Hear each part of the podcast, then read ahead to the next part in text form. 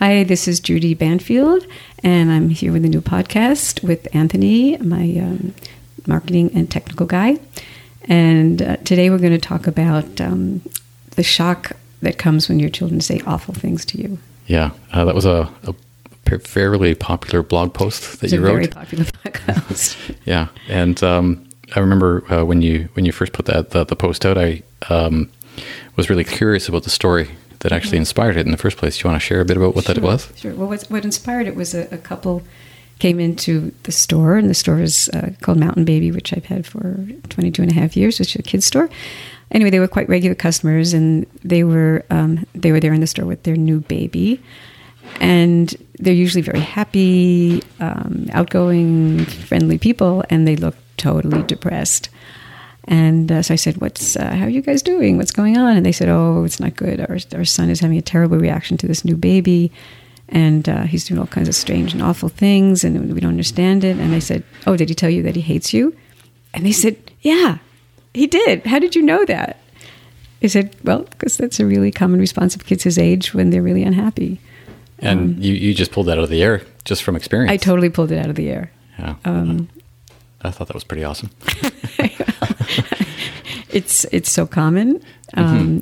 and because I knew the child's age also, but it's really common at that age that the way kids express their frustration generally will often be turning on their parents.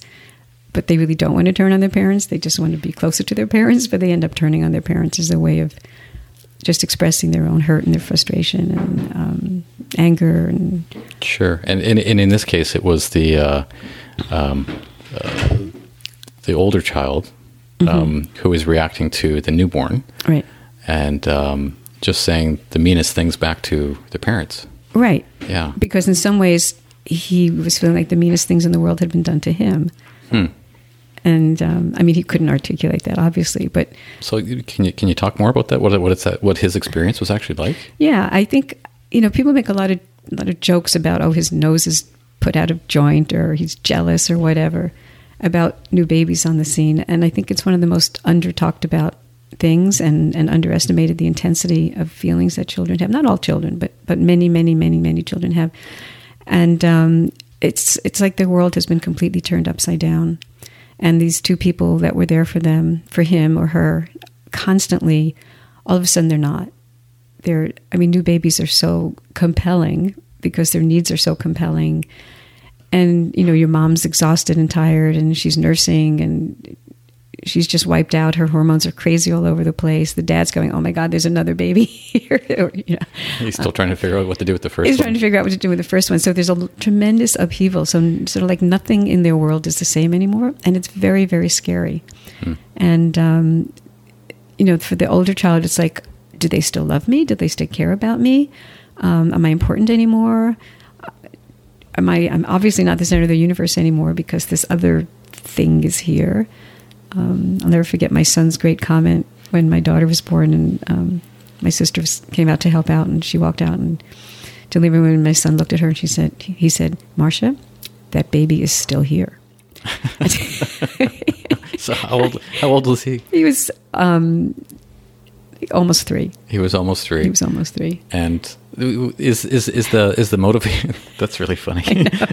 is is is the motivation? Um, is it jealousy? I mean, is it is it as simple as that? It's so beyond jealousy. I mean, it really is that that their world has been turned upside down, and they have no idea what the future will hold. Like, well, is there going to be another baby on the scene? Are they going to be thrown out? Do they matter anymore?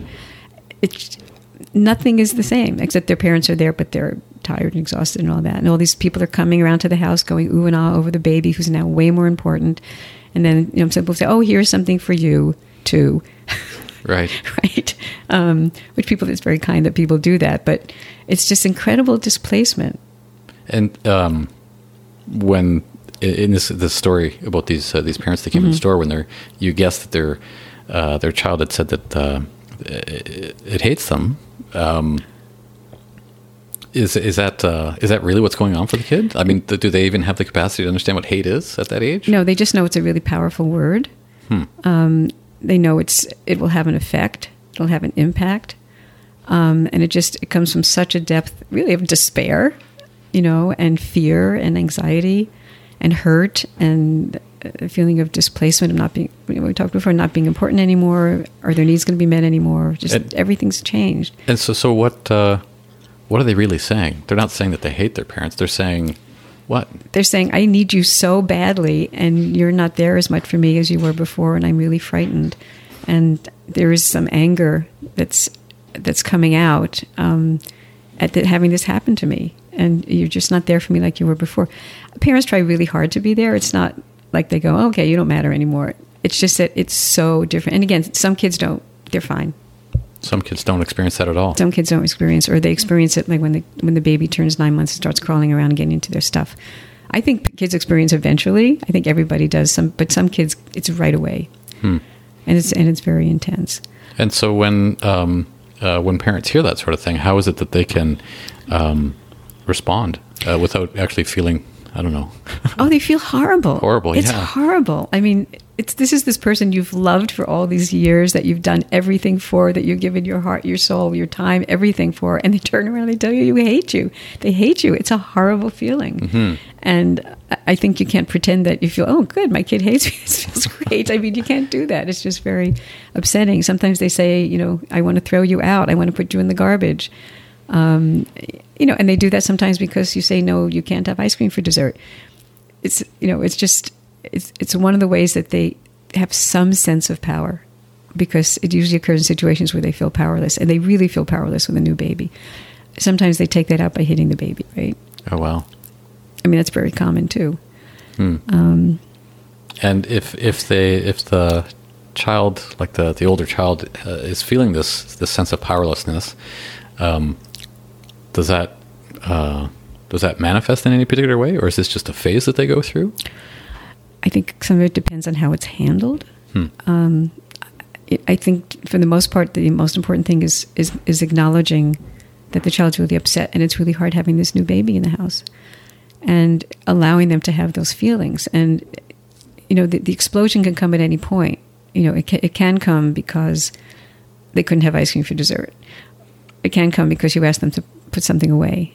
You know, and it's just this built up of feelings, and then it just goes kapow Mhm. you know, and comes out. I think um, I remember many years ago listening to um, a talk by Carl Rogers, who was a great, great psychologist, and he talked about going to visit a family with a new baby. Um, and uh, this this older kid was just really really upset, and and the parents kept saying, "No, no, you love the baby, you love the baby." And Carl Rogers said he just sat with down with the little little boy, little girl, I can't remember, and he just said, it's really hard having a new baby, isn't it? They make so much noise and they take so much time.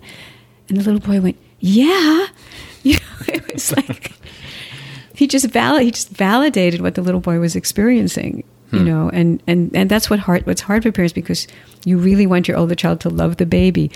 That's really hard. It's really hard. I mean, some people do. Some, I mean, some children do. They're just completely enamored with this little thing that came into their house, you know Right. and um, and they're really they are easy with it. But for so many kids, it's it's just hard. And and parents keep doing this thing. No, no, you love your baby. You really love your baby. One of the the, the best stories I ever heard was um, we were talking about sibling rival. in One of the the groups I was I was running, and um, this mom was talking about Time Out. That she was a big fan of Time Out, and her son kept hitting the baby. And every time he hit the baby, she'd go, "Okay, it's time out." And um, I said, How effective was that? She said, Well, one time he hit the baby and he looked at me and he said, Okay, time out. It's like he was so happy to hit the baby. Like, it was fine. I'll go do time out. I just want to hit this baby. You know?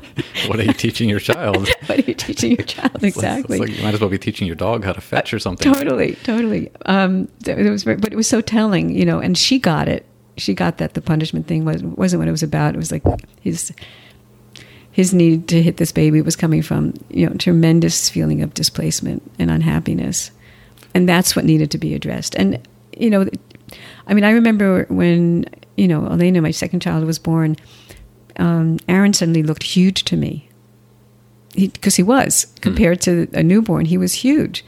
And suddenly my expectations changed. But again I, I love talking about this because i had all this background. I had all this knowledge. I knew all about sibling rivalry. I knew all about all this stuff.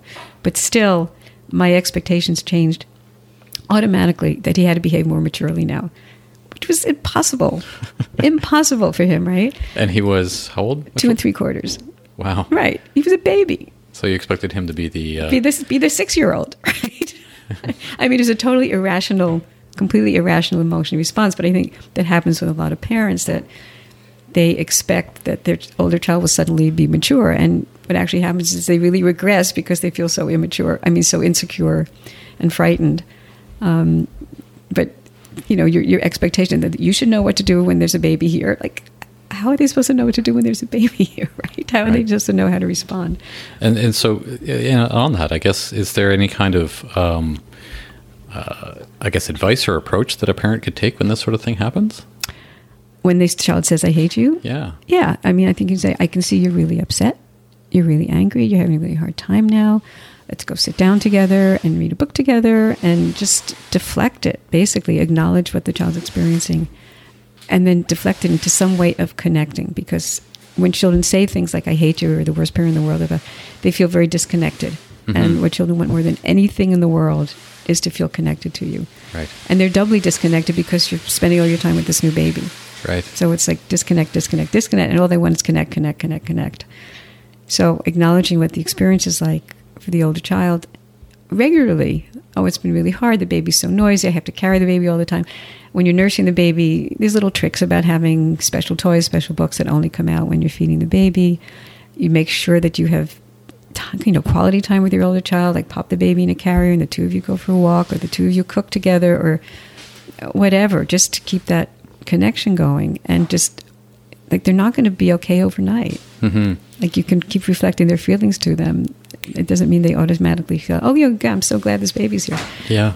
Well, uh, I've, got- I've got a friend who um, has uh, two kids. Uh, One of them two, the other one 7 Um, and her seven-year-old daughter, uh, since she was born, she always had um, things that she did just with her. And it was, you know, uh, mom and her, and that was it. You know, dad, dad wasn't around. It was just stuff that she did. And then as soon as she had uh, her son, um, she continued to do that. So, which is great yeah, you know, always having some sort of a significant um, uh, private time Mm-hmm, with her daughter made all the difference in the world. And uh, her son is this little joker and has fun and all this, you know, and he's two years old and he's like, "See you later, mom." yeah that's Have- great You know, have fun. Yeah. yeah, it's a really neat way to to, to see them interacting. Mm-hmm, Yeah. yeah it's just keeping that connection in whatever form you do it you Yeah, know?